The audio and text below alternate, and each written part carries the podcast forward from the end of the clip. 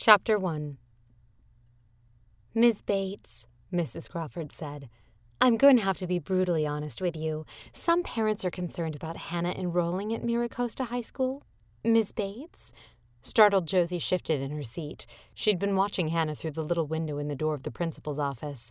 Hannah's head was down as she dutifully filled out registration forms. She was already behind, starting more than a month late because of the trial. There was so much against her, not the least of which was the problems in her gorgeous head, that Josie couldn't have felt more anxious if she was Hannah's mother. Now she forced herself to look away, giving her attention to the principal, Mrs. Crawford.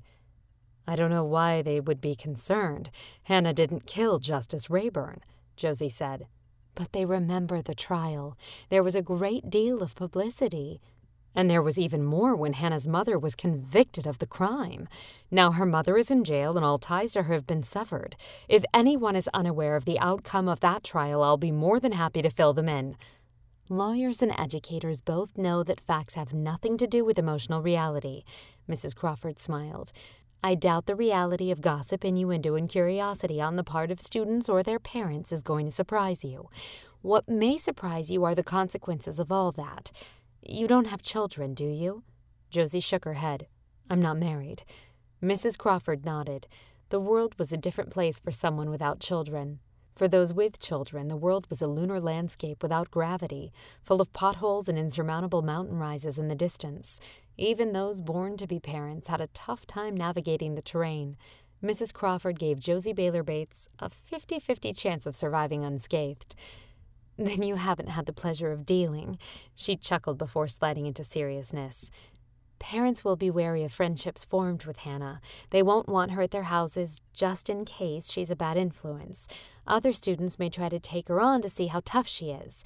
They'll want to see how far they can push her. Mrs. Crawford hesitated. They may want to see if she really doesn't feel pain the way the papers reported. Since you are aware of what might happen, I assume you'll take every precaution to see that Hannah's safe? Josie suggested coolly, not unaware that Mrs. Crawford was trying to help. I'd like to be able to promise you that, but I can't. Mrs. Crawford sat back. We have a lot of children who are targets of their peers for any number of reasons. Things have changed since you were in high school.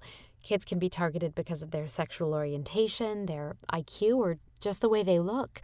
We do the best we can, but Hannah's a little different. She's been to jail. She pled guilty to a murder.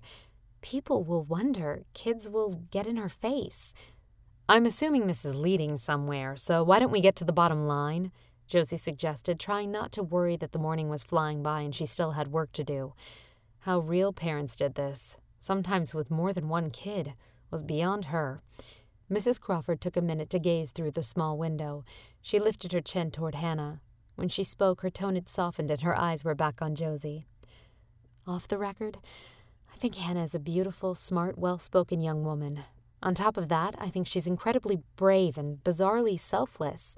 I don't think my kids would have gone to jail for me. She tipped her head and held up her hands as if helpless. But this is a big school, Miss Bates, and we draw from three different districts. Hannah might do better in a smaller venue, a place where the student body is more easily monitored and the administration could better control the reaction to Hannah's notoriety. Chadwick might be an option. No, Chadwick isn't an option. I've spoken to Hannah about that. She doesn't want to go to a rich school. She's had enough of rich people. She just wants to get back to school. Josie glanced at her charge quickly. As for the administration, I don't think you're going to have to control anything. Hannah is capable of doing that all by herself. Mrs. Crawford nodded. She picked up a pen and pulled a sheet of paper toward her. Okay, then, you've made your decision. I just wanted to make sure we were on the same page. Funding cuts have left us with only one psychologist on this campus. If Hannah needs help, she'll have to understand she isn't the only one who does. No problem. Hannah's trial isn't going to be the talk forever.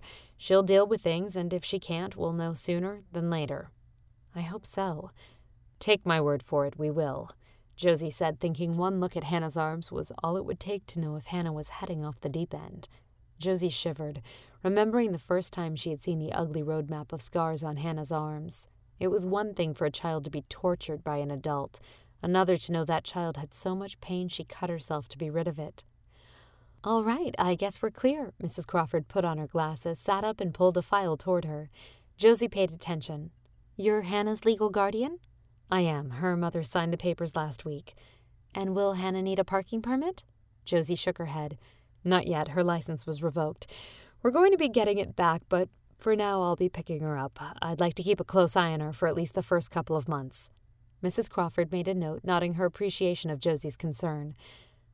I see that Hannah will have to miss sixth period every other Tuesday. The principal's eyes flickered up.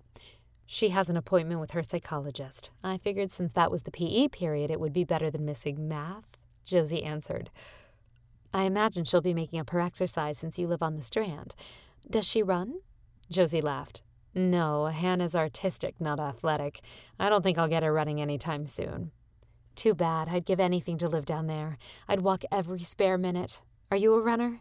Mrs. Crawford made small talk as she filled in forms and pushed them toward Josie for a signature.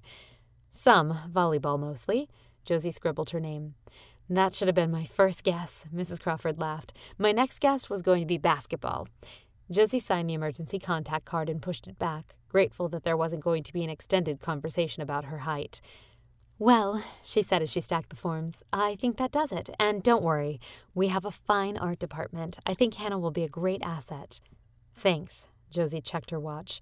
A bell rang. Even in the principal's office, Josie could hear the thunderous sound a couple of hundred kids made as they changed classes. It was time for her to go. She had a hearing at the Pier Courthouse in 45 minutes. She got up. So, do you need anything else?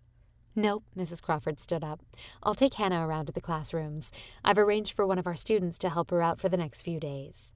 I appreciate that. Josie took the hand Mrs. Crawford offered. She hitched her purse and glanced at Hannah.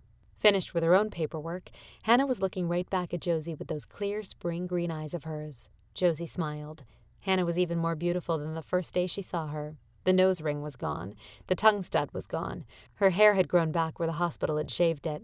Today she had wrapped a sky blue scarf across her brow. Her long black hair fell in curls past her shoulders, and her dark skin gleamed under the light that came through a high window.